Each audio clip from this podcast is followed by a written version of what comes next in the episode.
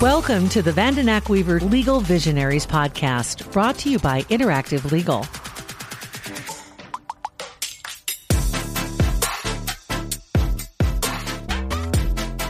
Welcome to today's episode of Legal Visionaries, a weekly podcast discussing updated legal news as well as evolving methods of providing legal service. I'm Mary Vandenack, founder and CEO at Vandenack Weaver LLC.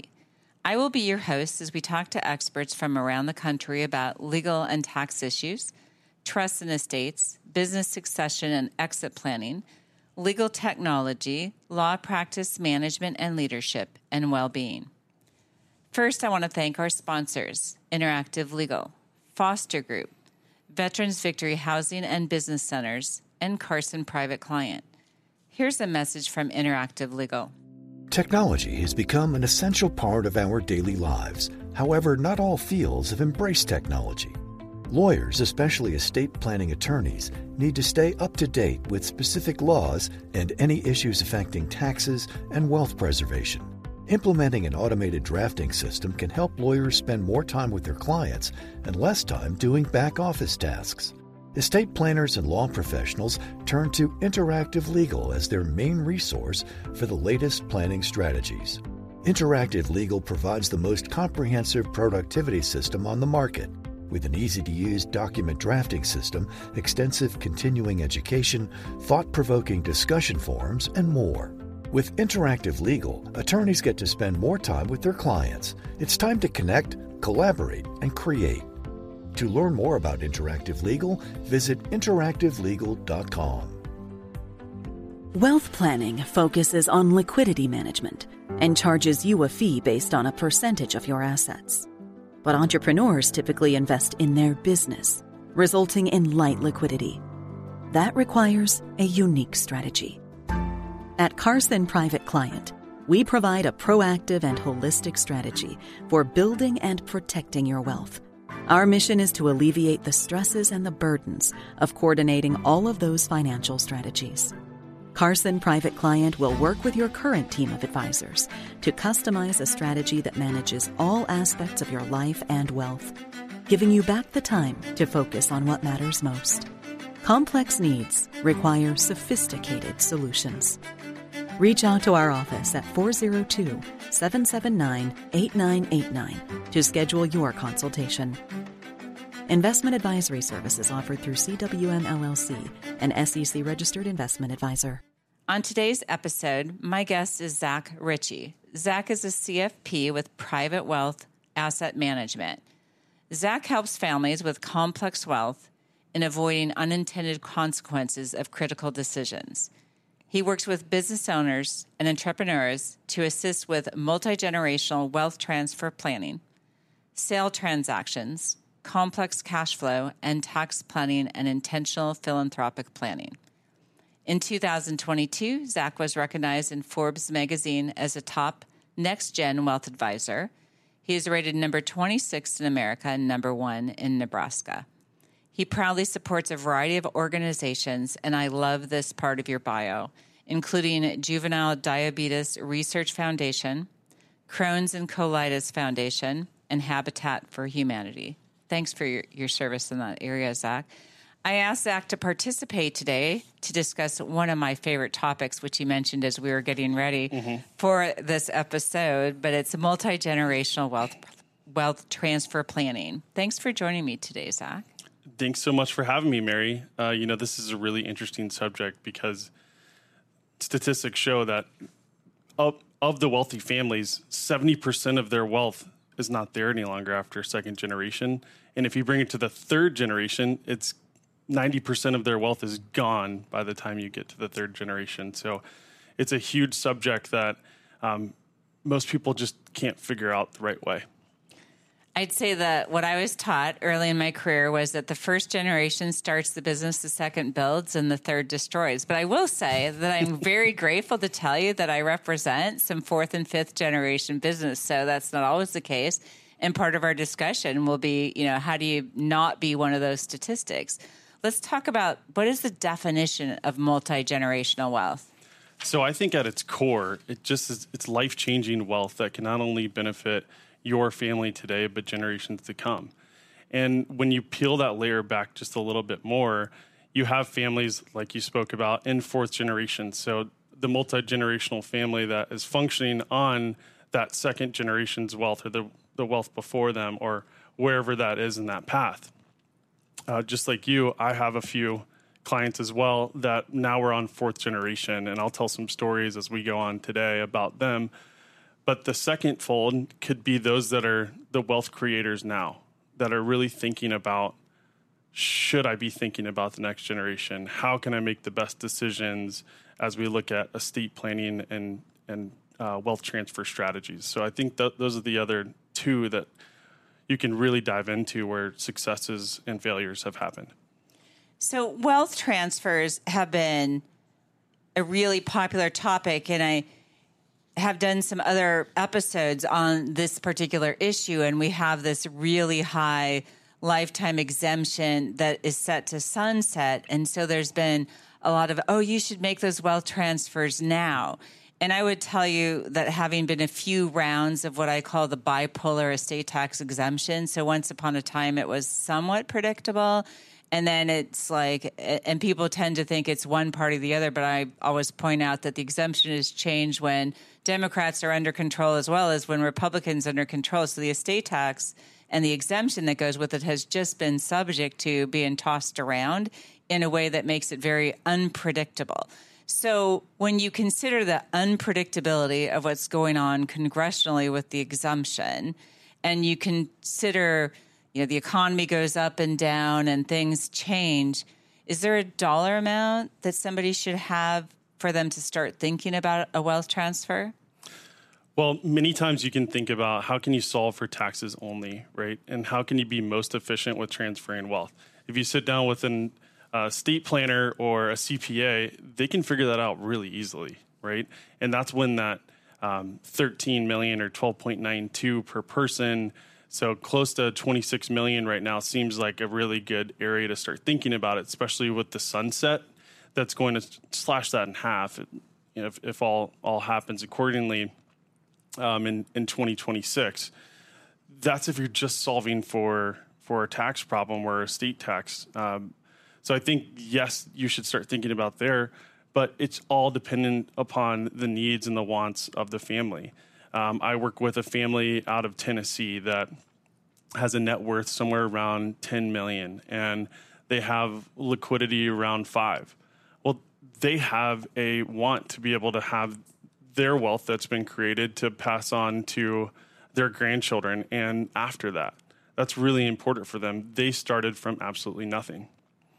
I have a family similar net worth that is probably going to spend, they have a goal of spending most of their wealth in their lifetime. That might not be a good candidate for generational wealth transfer strategies. If you just thought about estate planning and tax techniques, it might not have aligned with their goals. So when you're thinking about multi-generational wealth transfer, what's the net worth that you should start thinking about it? It just depends. But if we want to think about when I'm I'm spending most of my time with clients and we're executing strategies, it's in that $20 million plus range.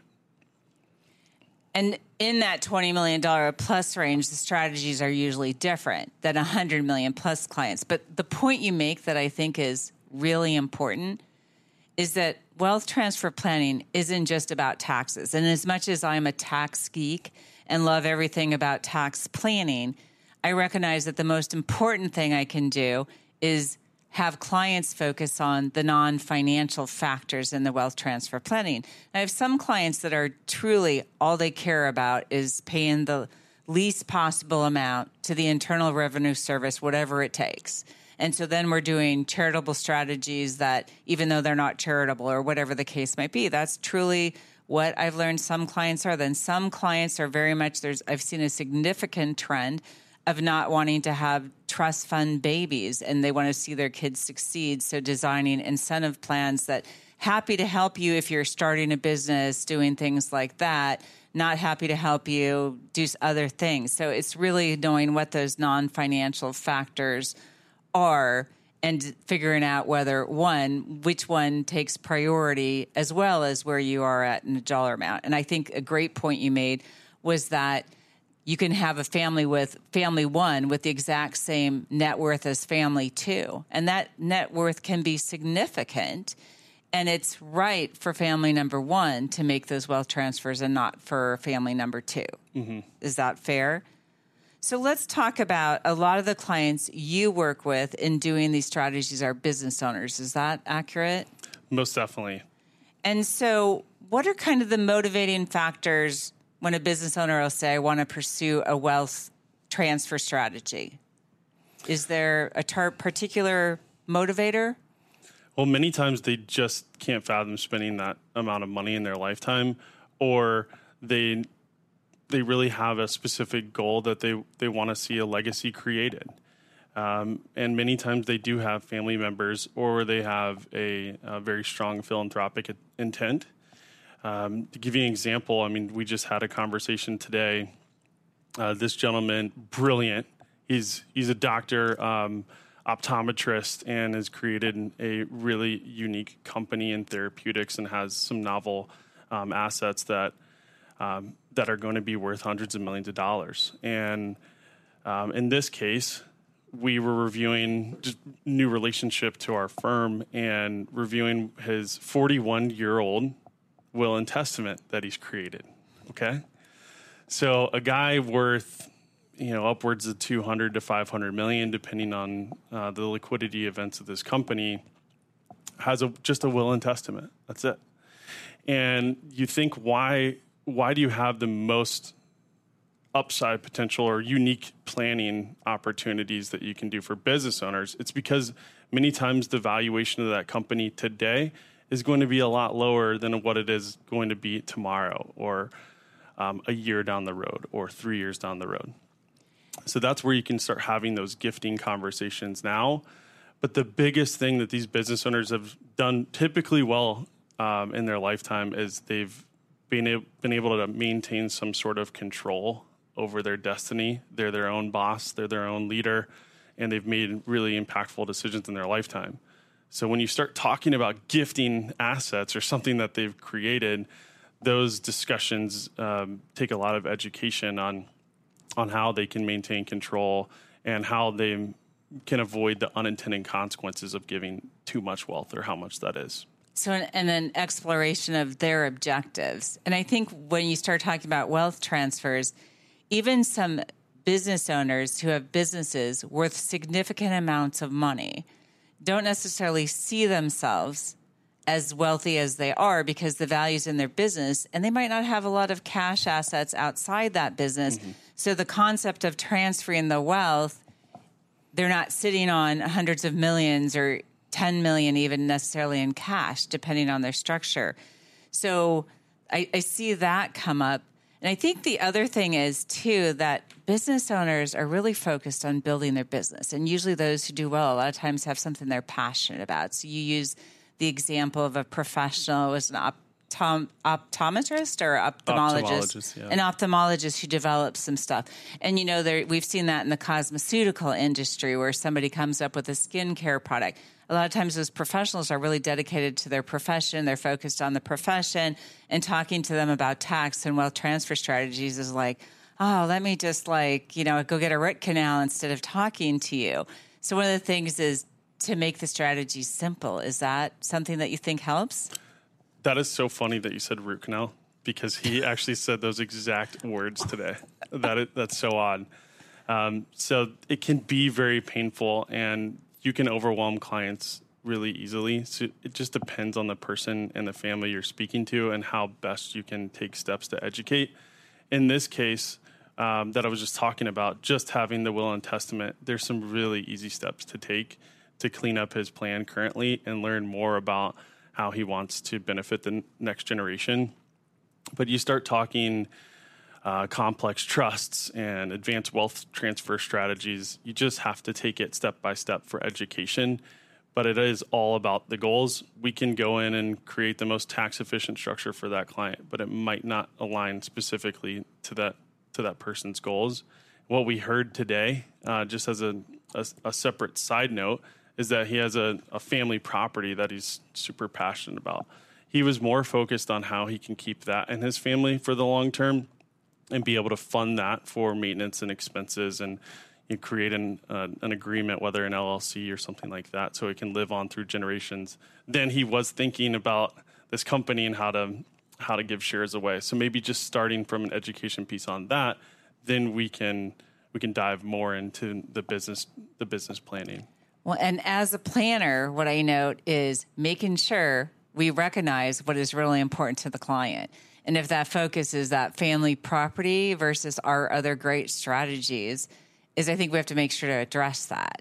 And I think sometimes that, like my root canal thing, is what I explain. That's how I train my associates. Honestly, I say, you know, I know we all love our like tax geek talk, but when people come in to see us, it is like getting a root canal. They're not necessarily excited about it. So remember that. And that's one of the things I love Chat GPT. You and I could have a really fun conversation conversation about a dynasty trust, right? But explaining that to a client or introducing the concept of generational wealth, the simplest we can keep it is in building that foundation.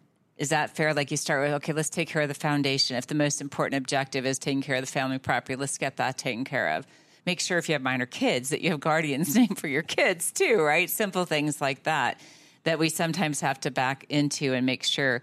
Well, let's do those since we do love the strategies. okay. Let's talk about our current favorites.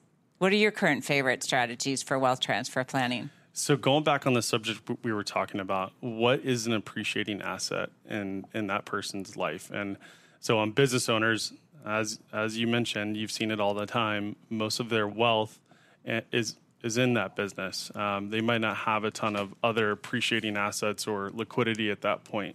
So you really start thinking about the ownership and the goal for that company. And if the goal is whether it's preparing it for liquid, a liquidity event, you know, selling the company, or passing the ownership in a different way, you really want to think about how can you capture that valuation in today's world and be able to shelter that or move that out of your estate at that time. And can how can you do that by maintaining your same control? That's always really important. Control is often really important. I love doing like the preferred partnership freezes, and I was first involved in those and thought, oh, I can't keep control, but you actually still can, and that does matter. But I did just want to footnote one thing you said, which is these businesses they've had, they're appreciating assets so, from a tax perspective, they often have a zero basis. So, if they've grown that business to 100 million bucks, we're talking about 100 million dollars of gain. Exactly. We are going to take a brief break from our episode for a word from one of our sponsors. Financial advice is useless without empathy. At Foster Group, we want to hear your story, your goals, your worries about the future.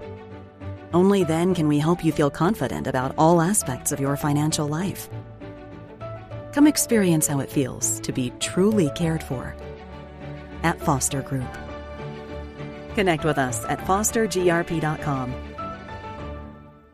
Foster Group's written disclosure brochure, as set forth in Part 2A of Form ADV, discusses advisory services and fees, is available at www.fostergrp.com. Okay, let's continue our episode. So, any particular technique that yeah, you would identify so, as your favorite? So, the first one you want to look at is doing some sort of recapping the company. What we've been seeing a lot is then creating new share classes. So, with that share class, you could maintain a, a 1% voting interest, but that it might be the majority or the only voting share for that company. And then maybe 99% of it is gifted in some sort of advanced trust strategy. Now, what we've seen um, the most being used, especially with this high exemption amount. I'll just give you an example. We had a, um, a $30 million valuation business. This was just probably three or four years ago. Um, we were able to take discounts on lack of marketability to then be able to back into the uh, estate tax exemption amount at that time. So we used their full exemption amount at, at that moment of time. Um, the company recently sold for over 200 million. So what that means is that that client was able to take all of that um, non-voting interest or the vast majority of the ownership in that company, take it outside of his estate, let that grow estate tax free, maintain control of the decisions of that company going to a liquidity event, and then within that trust platform, you're looking at um, intentionally defective grantor trusts.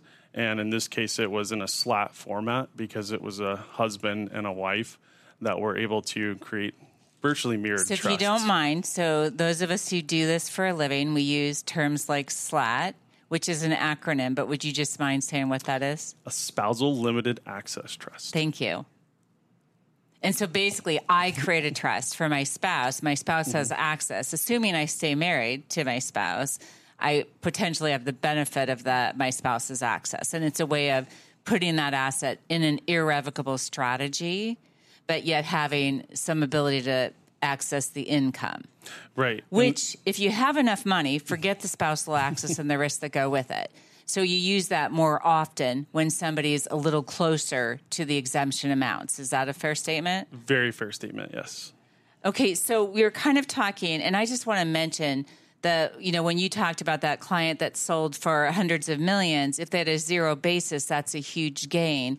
And what some people say is when you make these gifts, it's a transferred basis. So if I give, and we just had an IRS ruling on that because we were all arguing about that, right? And some of us were trying to take the position that you had to step up in basis upon death if you used an IDGT. The IRS has now said absolutely not. Okay, so when you transfer that basis, people say, wow, then that basis transfers, my kids have to pay on all that gain. But the estate tax, 40%, capital gains, 20%. There's some ins and outs to that, right? And there's some states with no estate taxes, et cetera. But that's the general rule. Now, that 40% might be down the road. So it's a matter of what I call is I like to do the math. But is there anything, and I do want to mention the one way around that is if you enter, go into a qualified opportunity fund, right? After 10 years, you have a step up in basis. So that's a great strategy to use with an IDGT. But do you have any other favorite strategies? I mean, that what you mentioned is one of mine is the recap of the business and then transitioning like your non-voting shares to an IDGT. You know, another thing, uh, we've just been talking about businesses specifically. I think about something that we did for a client um, not too long ago, and it was in a dynasty trust format. So this was a family that has um, had Berkshire A at a twenty-four, twenty-five dollar basis. So for those that don't know what Berkshire A is trading at, it's over you know, four hundred thousand dollars. So very low basis um, stock, and we were able to create an LLC that actually owned that um, that investment account or those shares of, of Berkshire. And in similar ways that we discounted the um, the company that we just talked about earlier, you can do the same thing, um, creating lack of marketability or the ownership structure at that point to be able to take valuation discounts uh, to back into as long as you have a exemption amount. business purpose to that LLC. So the the discounts are a little tougher in the Berkshire Hathaway situation. Can be done, but my just cautionary tale would be make sure you create a business purpose to the business entity before you give it. And there's some really great strategies. John Porter is one of my favorite presenters on that topic in terms of how to make sure that you can qualify that. So some people will tell you, I'm glad to hear you say that you can do that strategy. Some will say don't do it because of, but if done right, it's a perfect strategy. It works. So um, we were talking about the estate tax savings. Are there any str- other strategies you want to throw out on that note? Yeah, I mean, there, there's a lot, Mary, and um, with where Several episodes worth. So Yeah, maybe focus on your favorite. I would say that those are those are definitely a top favorite for um, very large wealth families. But the people that are listening to that have a um, have a goal, you just can't forget about um, how much the lifetime exemption amount just rose this year, right? Um, you'll have to you'll have to uh, give me the exact number, but I think it's close to seven hundred thousand dollars um, with inflation that Correct. That from- the increase of the full the full exemption. I thought, okay, yes. yeah, so the full exemption actually rose seven hundred thousand this year. Plus, you have the seventeen thousand dollars you can give as many people as as you want. So um, it seems like a, a big step sometimes to take with these irrevocable trusts and more advanced wealth for, wealth transfer strategies. But just to start, you could start looking at what is the annual exemption amount and what did your lifetime exemption amount go up if you've already used that amount. And there's different ways that you can start to to use that as well, Mary. So you have the lifetime exemption, and one thing that, and because I know, and we have fortunately, I have episodes on most of the strategies where we'll talk about it the whole time, but I wanted to know kind of your favorites and current trends. But so for any listener who wants to know more details, we have several episodes out there. But the other one is so sometimes, like I have clients who have used their full lifetime exemption. Then we have things like GRATs and the charitable yeah. type gifting and things like that. Especially There's, with where interest rates are today, too.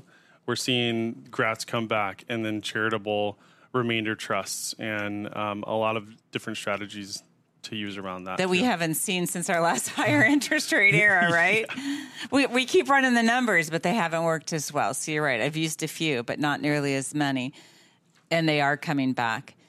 So there's some, one of the things that you said that we really need to pay attention to is we can get very focused on our wealth transfer strategies, but there's sometimes some unintended consequences. So, what are the key things that families should think about to avoid unintended consequences and maybe give a specific example or two. Yeah, I mean, we've seen uh, spendthrifts and we've seen people that have um, used the the trust that they're beneficiaries of um, to really not benefit their lives, and it's it's been pretty sad. Some of the things that we've seen that have been an unintended consequence. Um, I would say that um, outright gifts are are tough to judge. I mean, you might have a younger younger children or maybe children in college, and uh, they're doing great. But things change in people's lives, and putting provisions that you're going to give outright gifts out of trust when they're 30 or they're 40 or they're 50 people always ask us what do you think the right number is and many times our our advice is that there is really no perfect number or age it really depends on education and, and knowing that individual. But many times keeping that in trust is is a good idea. And creating different provisions or guardrails, like you talked about earlier in the podcast, um, to promote good decision making, or if it's a goal for that person to work um, and then have some sort of matching benefit. We've seen that a lot. Or having a portion of income or portion of the gain in that to be put towards a charitable cause. So I think where we see most unintended consequences that happen is they give too much, maybe too early, or in an outright fashion.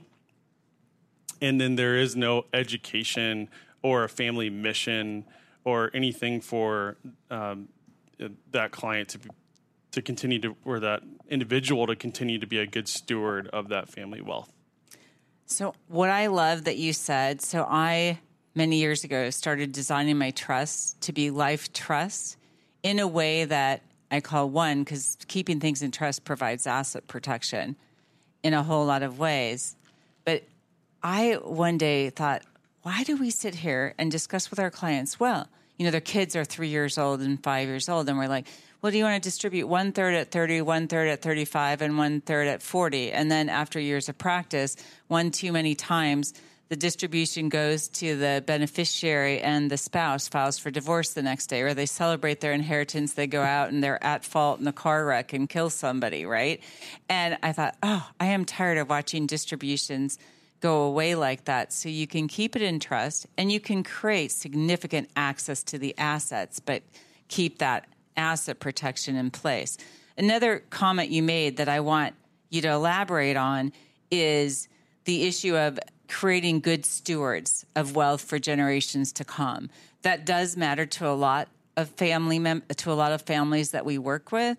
So what are the safeguards or education that can be provided with the mm. planning to assist with that? So I, I wanted to touch too on the, the largest creditor. Many people think it's a credit card or some person that you have debt with. It's a spouse. That's the largest creditor. So you have to be very um, very careful about that. And which state you live in. And which state you live in.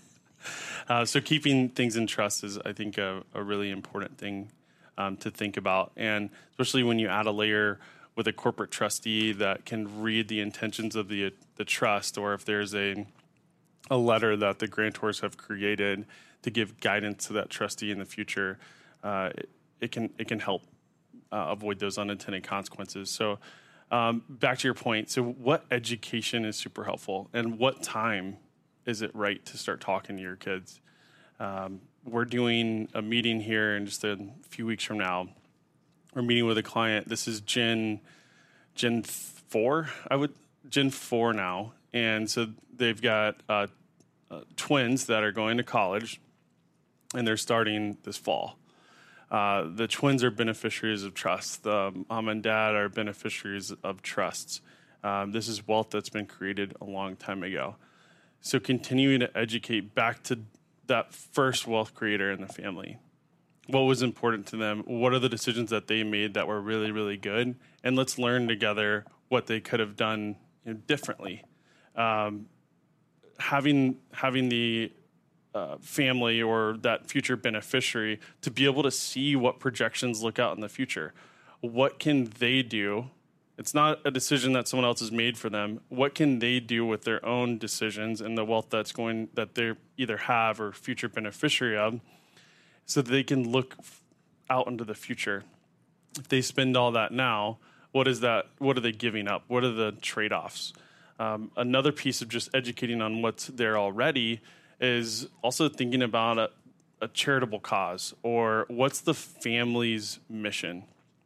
So I think it's really educating on what the overall family mission is, knowing that each one of those beneficiaries or individuals should have their own passion or their own mission as well.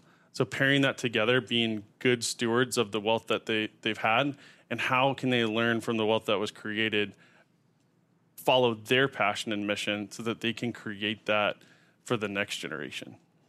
I'm going to tell you that I, I like the way you responded to that question enough that I'm going to ask you back to just have do a whole episode. I think this is such an important topic that we can break out that question into a whole episode if you're open to that.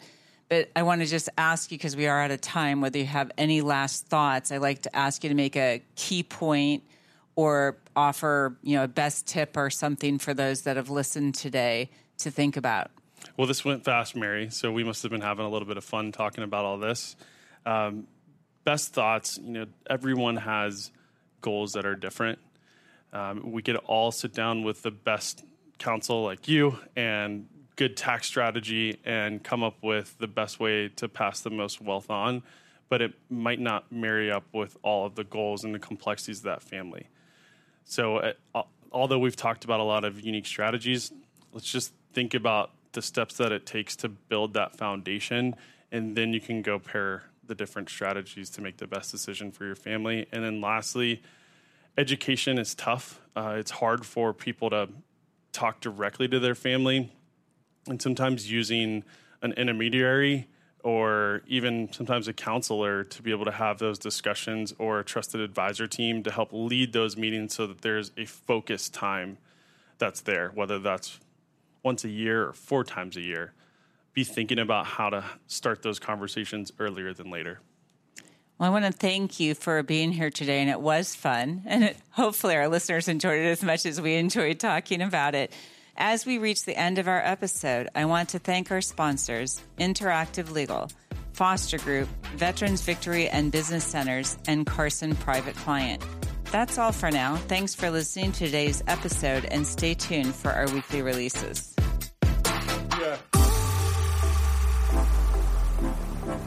Vandenack Weaver Legal Visionaries is made available by the firm and its attorneys for educational purposes and to provide general information, not to provide specific legal advice. Use of the Vandenack Weaver Legal Visionaries podcast does not create an attorney client relationship between you and the firm or any of its attorneys. The Vandenack Weaver Legal Visionaries podcast should not be used as a substitute for competent legal advice, and you should contact an attorney in your state about any legal needs or questions questions you may have.